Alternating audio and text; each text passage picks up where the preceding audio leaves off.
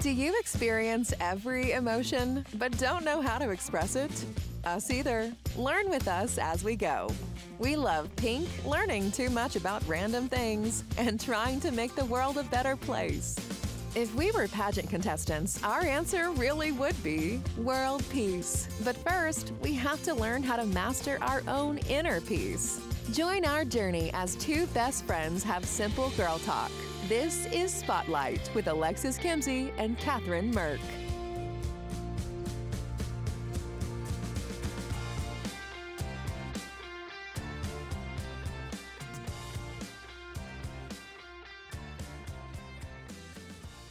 Hey, everybody, welcome back. It's Alexis and Catherine, and we are so excited to have you back with us on Spotlight Girl Talk. Today is an extra special show for us, Catherine. I think that this is probably going to be one of my favorite shows to date, just because she's an incredible woman, um, an incredible story, and also an incredible story of hope. When you're down at your lowest, God has a way of pulling you out. And so I think it's really cool.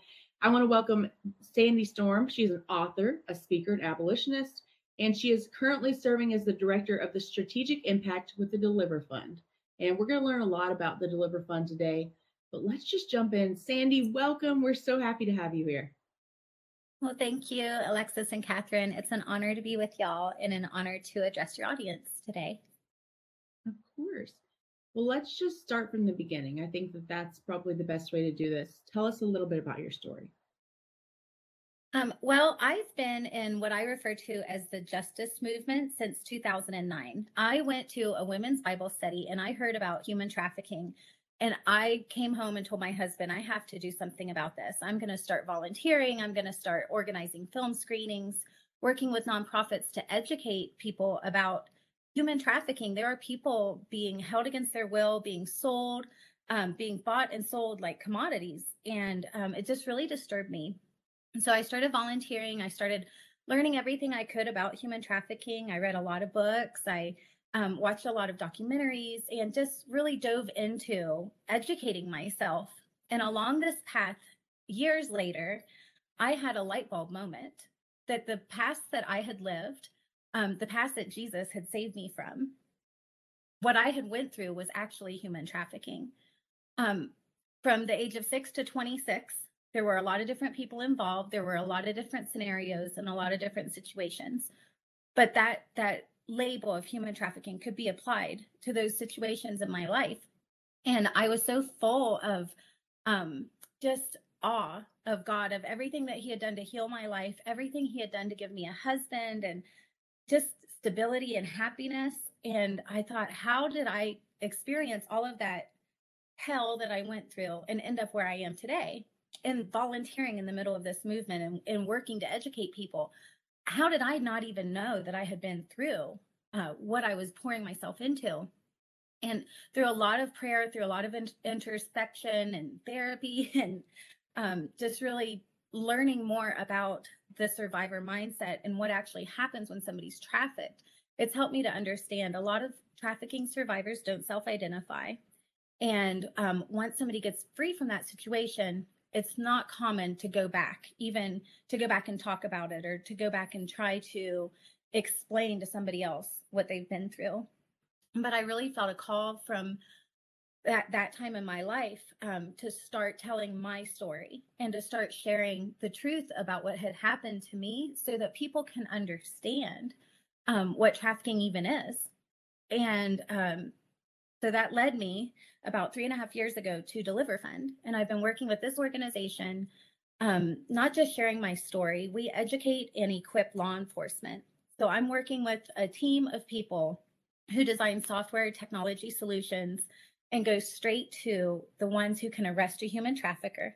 We empower them with training, we empower them with resources, and then they go out into the world where traffickers are taking advantage of vulnerable people. And these law enforcement agents that we partner with are able to really make an impact, take those traffickers off the streets, and let the victims, who might not even be self identified as a victim of trafficking, have an opportunity for a free life. Um, so there's a lot we can talk about um, about my story. There's a lot we could talk about with Deliver Fund. And um, my goal with this conversation with you ladies is just hopefully to educate and tell the truth about human trafficking, but also to I want to inspire people with the story of what God has done in my life, but inspire them to action. So hopefully there will be some empowerment, some like action steps people can take um, so that they can be a part of the solution to ending human trafficking. A hundred percent. Wow. Wow. You and said from six years old. I I can't even imagine. that that's what really struck me. And Sandy, you know, we mentioned to you before we jumped on the air here that we have a lot of young women and women our age that are listening. And we would love for you to kind of talk about what are the signs? What do you wish you had known to maybe be able to self identify? How can we help others with some of those signs with human trafficking? Mm-hmm. And maybe this is a good time to jump a little more into your story, but that's definitely something to that education aspect. I think we really appreciate what you're doing with the education because I I am an attorney. I've studied international human rights and trafficking and I still don't know if I could tell you most of the signs of human trafficking. I've I've studied it for years. I wrote a book about human trafficking, but um, it was fiction. So obviously my story is probably not very accurate compared to what you went through. So like Catherine said, I would love you just to tell us the signs. Okay, well, thank you both for the work that you've done to to fight for justice for people and to educate too about about things like human trafficking. It's so important that we have accurate information, especially as y'all are social media influencers and I follow you on social media. I see your beautiful pictures and your amazing lives out there. You really have a platform that you can get the information into the right hands, people who are actually able to do something with it. And so thank you uh, for the work you do and for giving me this opportunity. Um, so if we're going to talk about like some signs to look for uh, for trafficking, this right now, this interview is being recorded in February. It's almost the end of February, but we're still doing a little bit of a, a social media um, campaign about red flags in relationships and we thought that would be good to to market during valentine's day and everybody's going on dating apps or they're you know going out and meeting new people and um, looking for romance.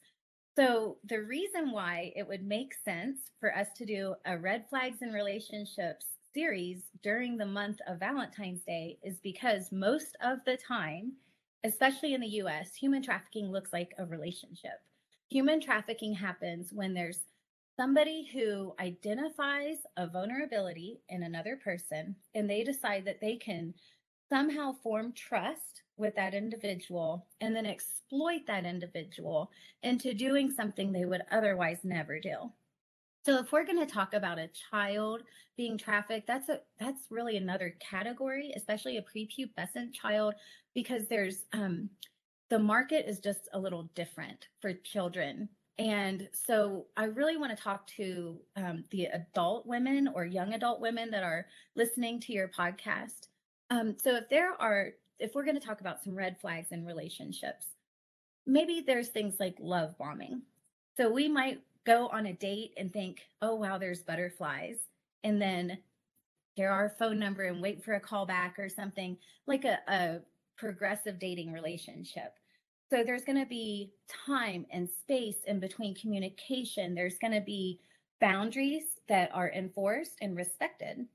But in a relationship where there's love bombing, it might happen on the first date. Oh, I think I'm falling in love with you. Um, the a potential trafficker who's identified a vulnerability in a victim might spend that entire first date collecting all kinds of information about their childhood, about the things that that have happened to them that hurt them, about and and they might even use terms like you're so strong, I can't believe you've overcome so much. Tell me more about these negative experiences you've had because they're collecting information that's later going to be used um, as weapons against that individual. Um, so things like being controlling, a controlling relationship, somebody who wants to know where you are at all times, who you're talking to at all times. Those are some red flags that might signal that that person has ulterior motives. But at the end of the day, this might just sound like dysfunctional relationships, right? And we've all been in those probably. At the end of the day, there's always going to be a pressuring to do something outside of the comfort zone and there's going to be some kind of a financial component.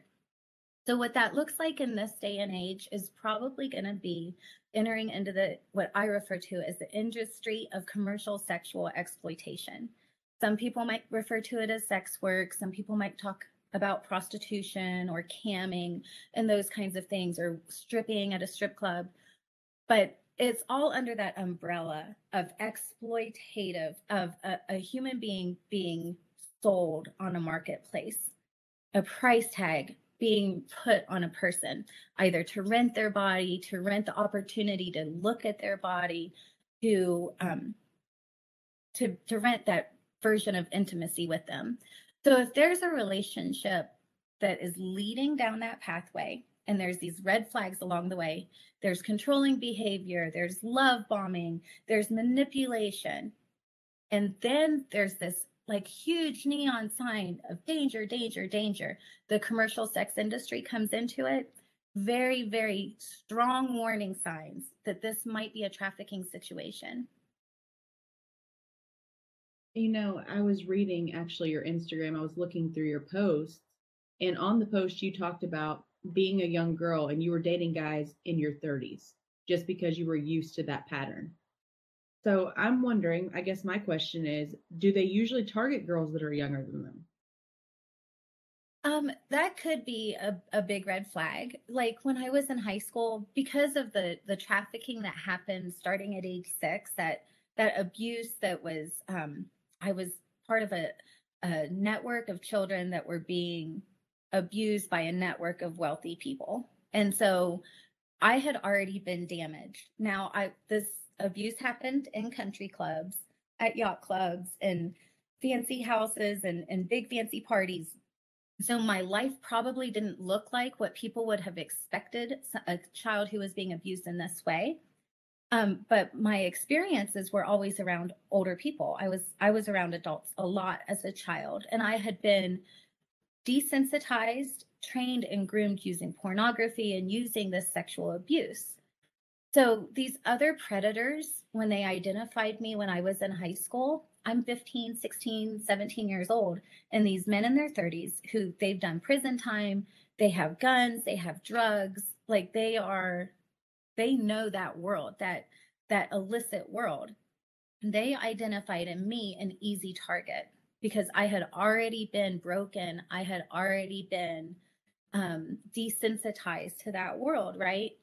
So they knew that if they flattered me, if they gave me the attention I was seeking, if they gave me the drugs that I was already addicted to because my traffickers had used drugs to make me compliant to what they wanted me to do as a child, these men that were looking for somebody they could sell, they were looking for somebody they could make more money when money ran out, they could get more drugs when drugs ran out. I was like a gold mine for them. And they also knew that girls like me hang out with other girls like me. So they could use me like a recruiter to get other girls 15, 16, 17 years old to hang out with their friends. So this world to me was normal. And that's, I think that especially your audience of, of um, other influencers like yourselves, it might seem like there's two different worlds, two completely different worlds. And for those girls who are in that world, for those girls who are working in strip clubs, who are in that in that industry, they might feel like there's a, a big difference as well. And it feels like it's so removed from reality, from the world that we're living in right now today. And it, there's like a subculture, like an underground, even communications and language and once you've been exposed to that, it's really hard to get out of it. It's really hard to to acclimate back to society, to like the real world where we are today. So it's almost like a trap. I think it it's like a slippery slope that leads to an impossible situation. It seems like you're you're never going to break free from. I had a friend in college actually that um I say her name, but she stripped throughout college to pay for college, and her boyfriend at the time had pushed her into it because she couldn't afford to pay for her education. And so she used the strip clubs in Houston as an outlet to be able to make money. And she did very well with it, and she made a lot of money. She always had money around, but she talked about how uncomfortable she was all the time. looking back, this might be a naive question for you, but at six years old, we're so naive. Did you know it was wrong at the time?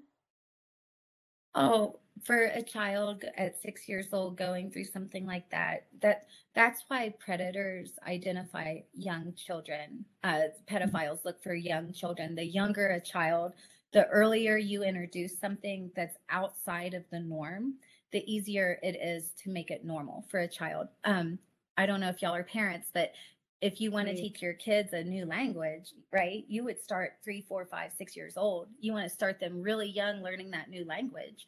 And it's something that they'll remember for the rest of their lives. So when a child's brain is developing like that, it was impossible for me to know that the people that were supposed to be providing my care, the people who were supposed to be teaching me what's safe in the world and what's dangerous in the world, um, that they were the ones that would hurt me. It was impossible for me to know. Um, and there's a really high uh, occurrence of women in the industry of commercial sexual exploitation who have been abused as children. It's really difficult to put numbers on a lot of this. Um, as we know, there's so much stigma around child abuse and and sexual abuse in the first place. So to get accurate numbers is is hard. And then if you're interviewing people who are participating in illicit activity, they're not always forthcoming or they don't always share like the the truth about their past. And so um, some of the numbers though do do indicate that a large majority of women that are either working at strip clubs or webcamming or in prostitution are actually um, victims survivors of, of child sexual abuse a question I have for you, and I, I will tell you again, my my background is in public defender work, and so I did some tough cases in which people were caught and by law enforcement and working in that realm. But you talked about how Deliver Fund works to connect the dots, connect the dots between law enforcement, all all of that. So explain a little bit about how it actually works with Deliver Fund and then i'd love to go into for those of us who you know i can i can speak for the two of us we grew up very loving households mm-hmm. we are raising her little boy in a very loving household and so we're the kind of people who would like to be able to help but mm-hmm. maybe don't know where to get started and i think a lot of our listeners are in the same boat as we are and would love to learn more about how does Deliver Fund actually work and how can we be involved um, well, yeah, thank you for the opportunity to shine a light on my team. Um, so thanks for asking about Deliver Fund. I love the opportunity to shine a light on my team.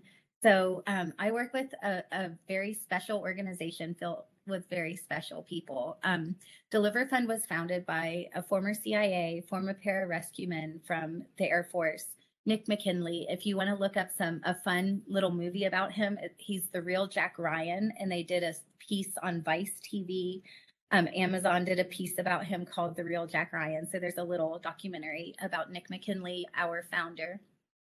Um, so what Nick realized when he was fighting for freedom and justice, uh, serving our nation in the highest levels of service and training um, overseas, he realized that there was human trafficking happening and there was no central organization, no central government agency that was tasked with um, managing the the intelligence about these issues, not only in the Middle East but in the United States.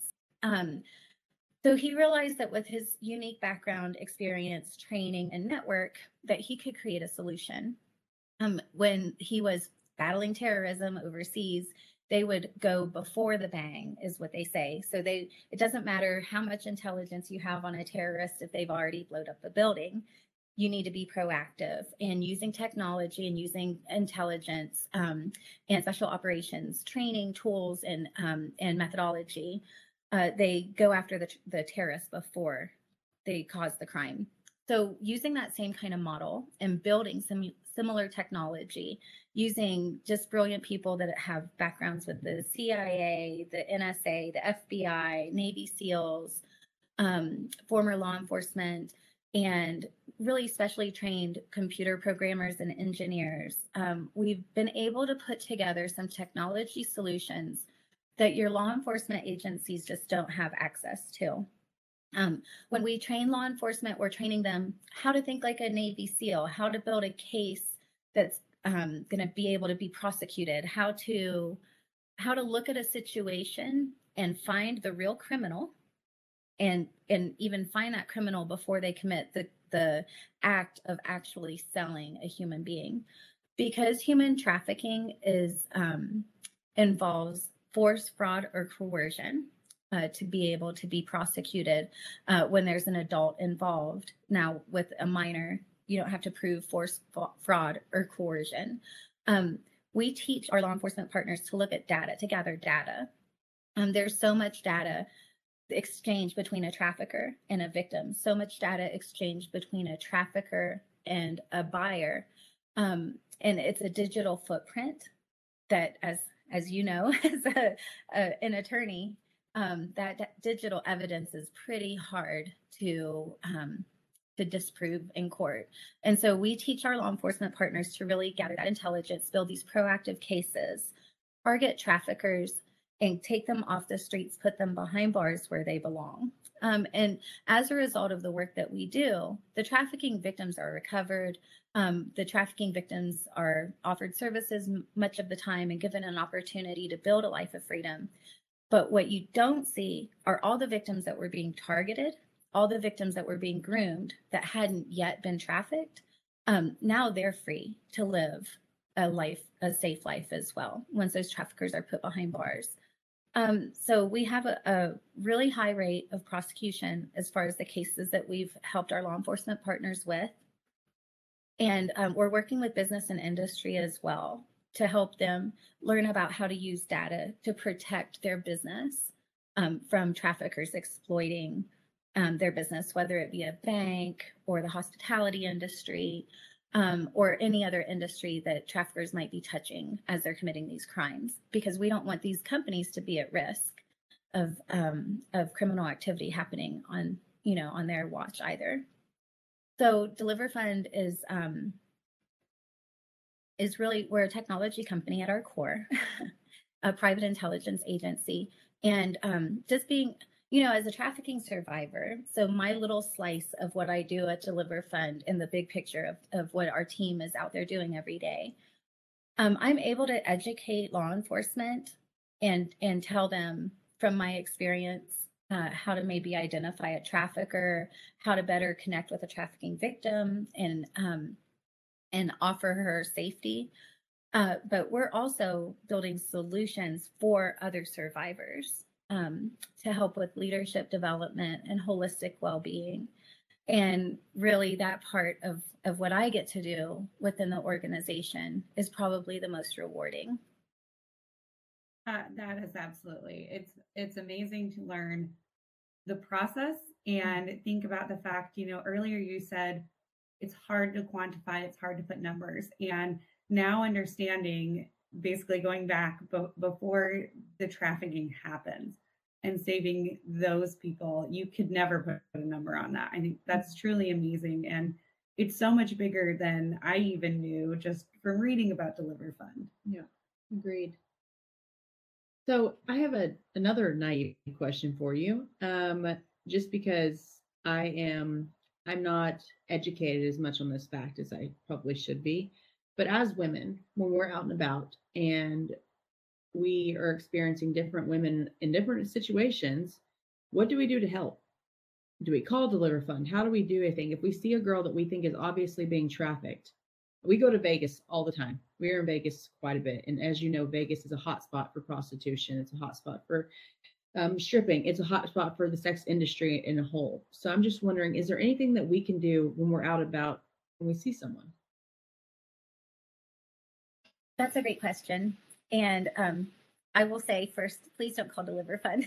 we can't respond to those kinds of reports. And um, I really don't want to misrepresent the organization. Um, so we don't take incoming tips from the public. We work with in MOUs with our law enforcement partners and our business associates. So we really have to have a lot of legal paperwork on the other side um, done in order for us to build help build these investigations. Um, but this is a great question. what do you do if you think you see human trafficking happening when you're in Vegas or when, you know, wherever you are? I'm in Colorado, you're in Texas. So, um, number one thing you should do is call local law enforcement. There are national hotlines and, and there might even be state hotlines. But at the end of the day, if you're seeing a crime being committed, it's probably not safe for you to go try to interfere. Traffickers are often violent. They do have uh, an investment that they are going to want to protect. And so you putting yourself in the middle of that situation would probably increase danger. And so not only for you, but maybe also for the victim. Um, but the best thing to do is gather as much information as you can and produce an accurate report for law enforcement. If it's an emergency situation, call 911. I've been in areas where there's a lot of trafficking very often on this side of my victimization. And even with all of my training, knowledge, and experience, I would not be able to go and interrupt a situation where there's violence happening, where there's, um, I saw a trafficker, a pimp, um, knock a girl out, like punched her in the face, and she just went straight out. There's nothing I can do to help her. I'm not going to get in that situation. So I called 911. I told them everything he was wearing, described uh, his clothing, his height, weight, skin color, what she was wearing, what she looked like. And that's the most powerful thing that you can do. If it's just that spidey sense, and we all have that knower inside of us, we're, we're all equipped with that um, little thing that says, hey, that there's something not quite right about this.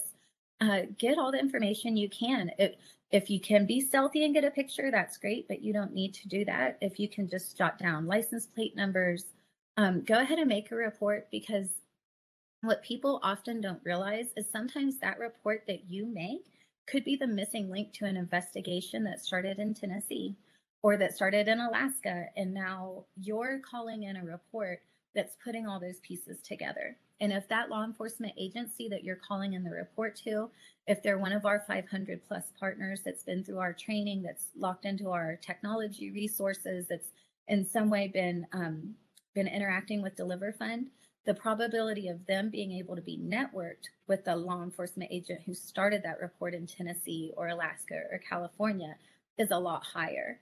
Um, so we're building this database um, that helps law enforcement agencies to deconflict information and to build those cases across jurisdictions. Um, so that that report that you make, as much information as you can gather and and get, um, the the better chances of that trafficker being stopped and their victim being recovered. And on that note, too, Sandy, what what can we be doing as women? You know, Alexis is married. I am not. I you know, go on dates. I have lots of friends that go on dates. Or we even had a scary situation recently at a rodeo where we think one of our one of our friends was followed using technology with an AirTag device. So what are mm. what are some things that we could be doing to also be safe and to help inform our listeners to not maybe even even fall down that rabbit hole? Mm. Mm-hmm. Yeah, that's really scary to think about the air tags and um, just some of the even the chat apps that allow that feature of seeing when people are nearby and things like that. It's it's really concerning.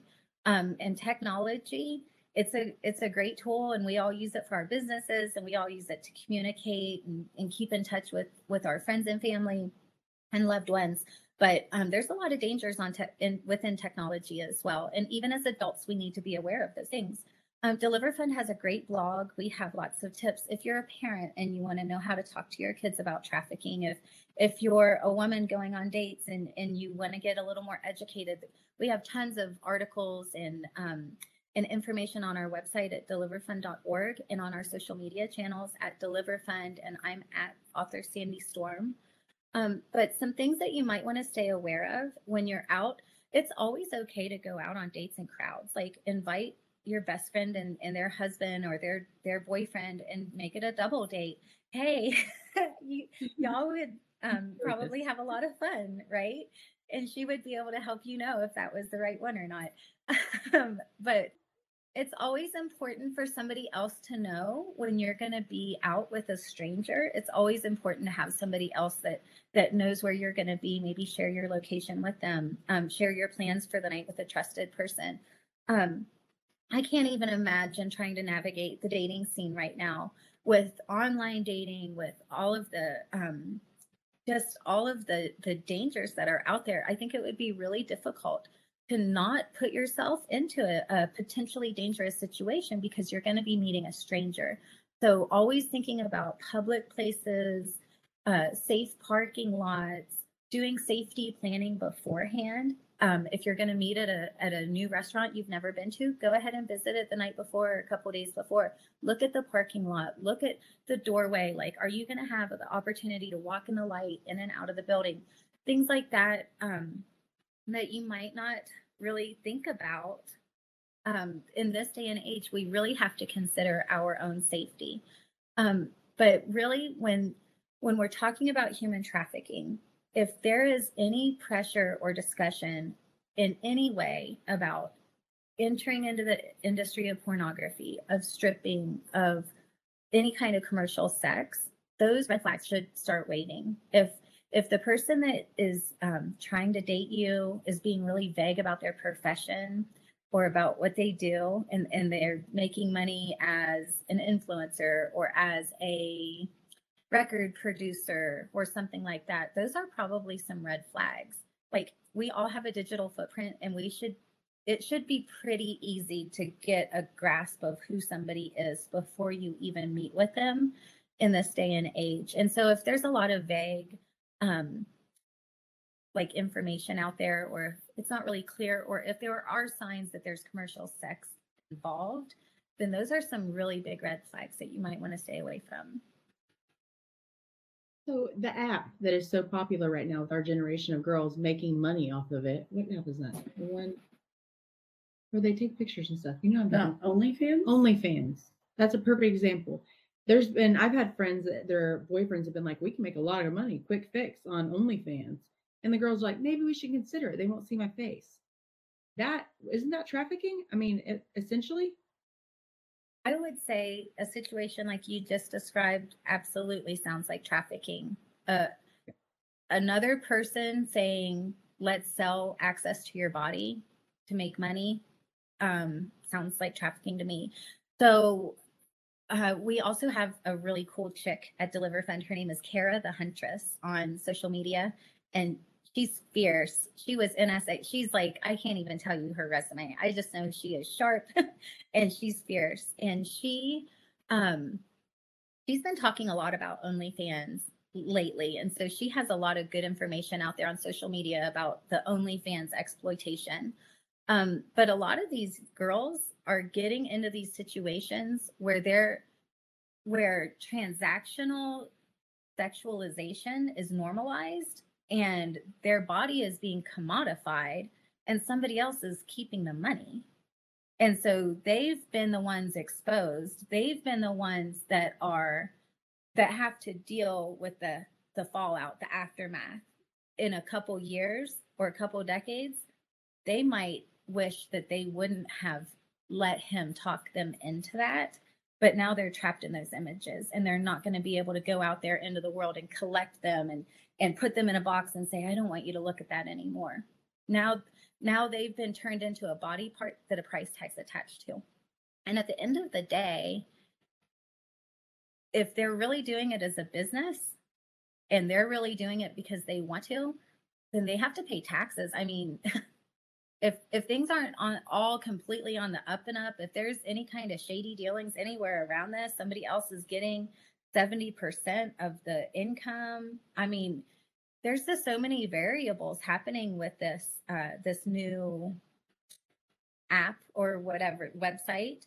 And what we saw during the pandemic actually was um, some of the girls that had been working in strip clubs, some of the girls that had been working in other areas of the commercial sex industry, uh, their traffickers were putting them onto OnlyFans because they didn't want them to quit working just because there was a pandemic. They wanted them to keep earning money.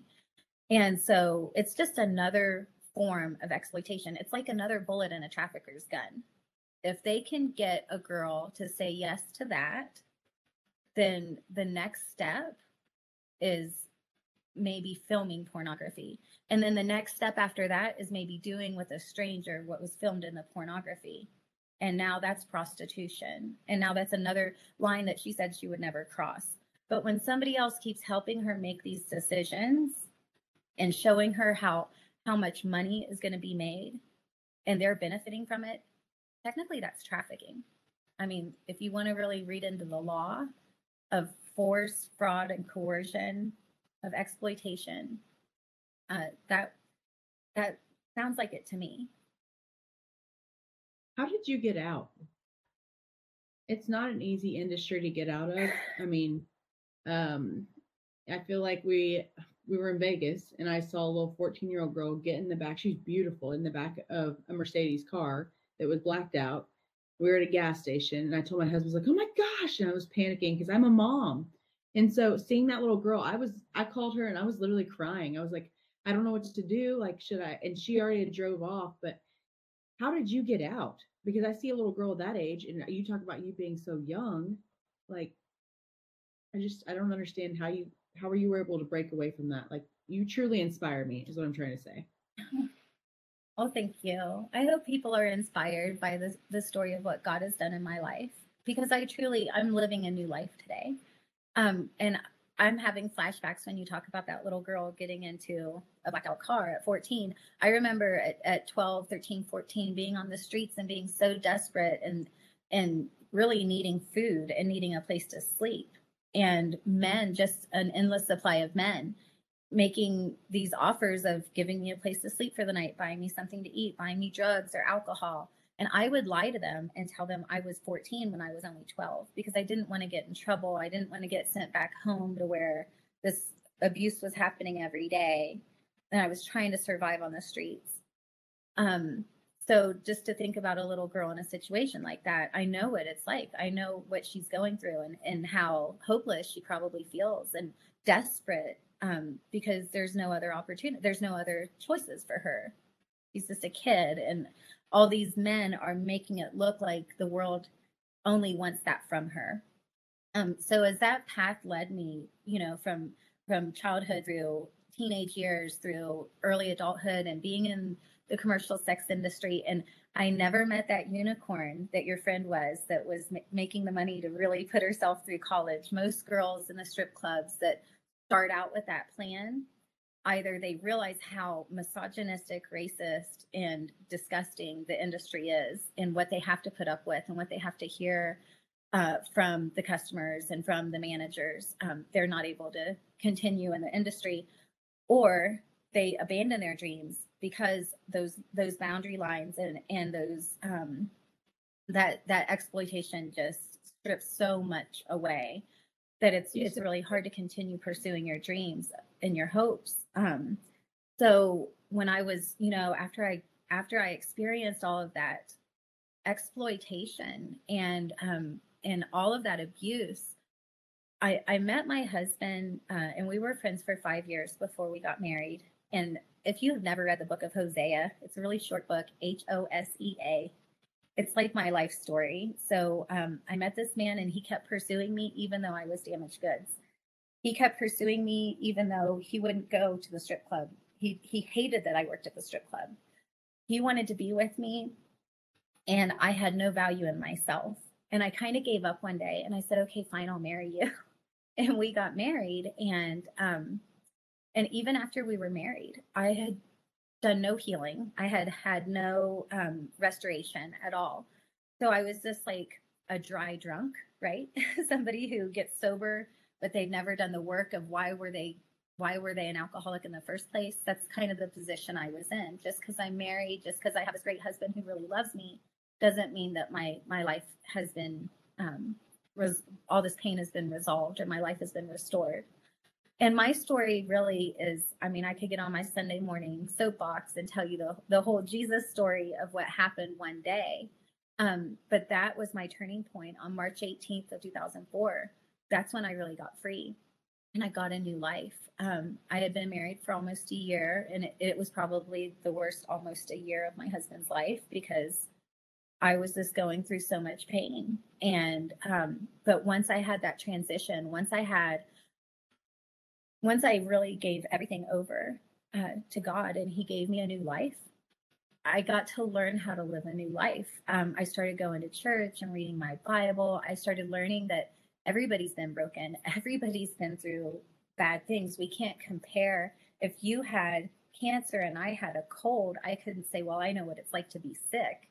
We can compare that, like what I went through compared to something somebody else went through. But thank God I didn't have to go through what they went through. At the end of the day, we're all broken. And at the end of the day, there's there's a solution to our brokenness. And I found that solution in Jesus.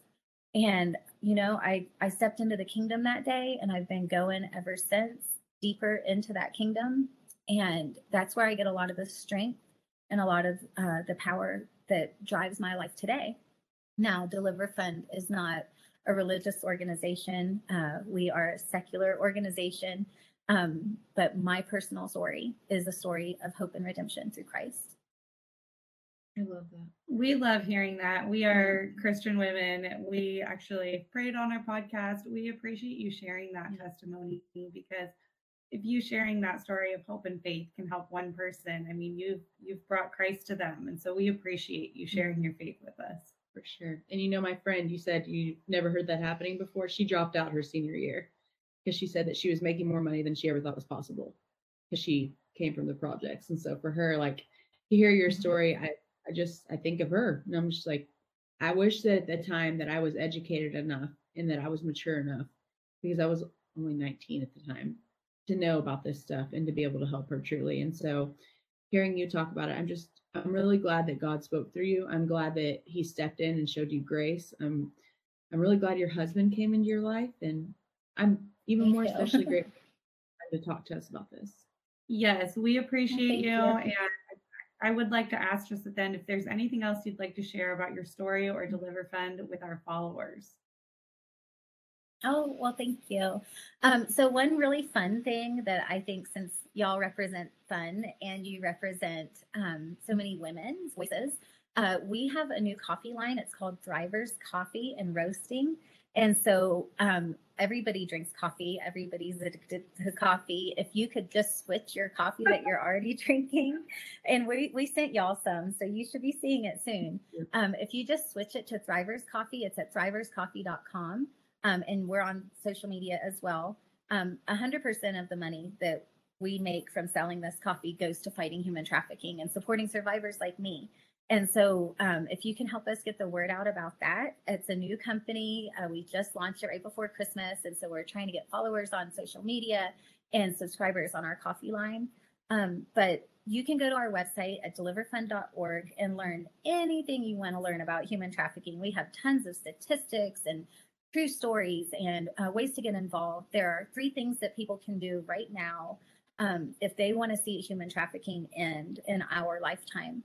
Number one is to follow us on social media, uh, to subscribe to our newsletters, and like get involved with getting the word out. And that's free. Anybody can do that, right? Um, number two is working with us on the Thrivers Coffee business. Like help us get the word out about that as well, and um, subscribe and get some good coffee from us. It's delicious coffee, by the way. And number three is become a donor, become a supporter. Um, we're a nonprofit, and the only way that we work with these 500 plus law enforcement agencies is through private donations and grants that we get from um, from individuals and, and organizations. So we really need uh, the support of the community if we're going to solve this problem. And one way, oh, and you can get merch too at our website. We have really cool uh, t-shirts and stuff. My husband wears the different Deliver Fund t-shirt every day. They're kind of tactical looking, so if you're into that kind of tactical look. Um, and uh, yeah, just thank you for the opportunity to share with your audience. Uh, I hope that people are educated and inspired and um, empowered with some some things that they can do right now to be part of the solution. Thank you so much. Thank you, Sandy. And as if we could love coffee more. I That's know, truly that's- amazing. Amazing. And we will definitely share all about Deliver Fund in our bio for you guys to really get involved, donate, buy some coffee, go check out their website, follow Sandy at author Sandy Storm on social media. We will be sure to tag her as well. You guys really should keep up with her journey and we can all make a difference if we all just step together and kind of help out. Absolutely. Thank you so much, Sandy. Thank you. God bless you. Thanks for tuning in. If you rate and review, we will love you even more.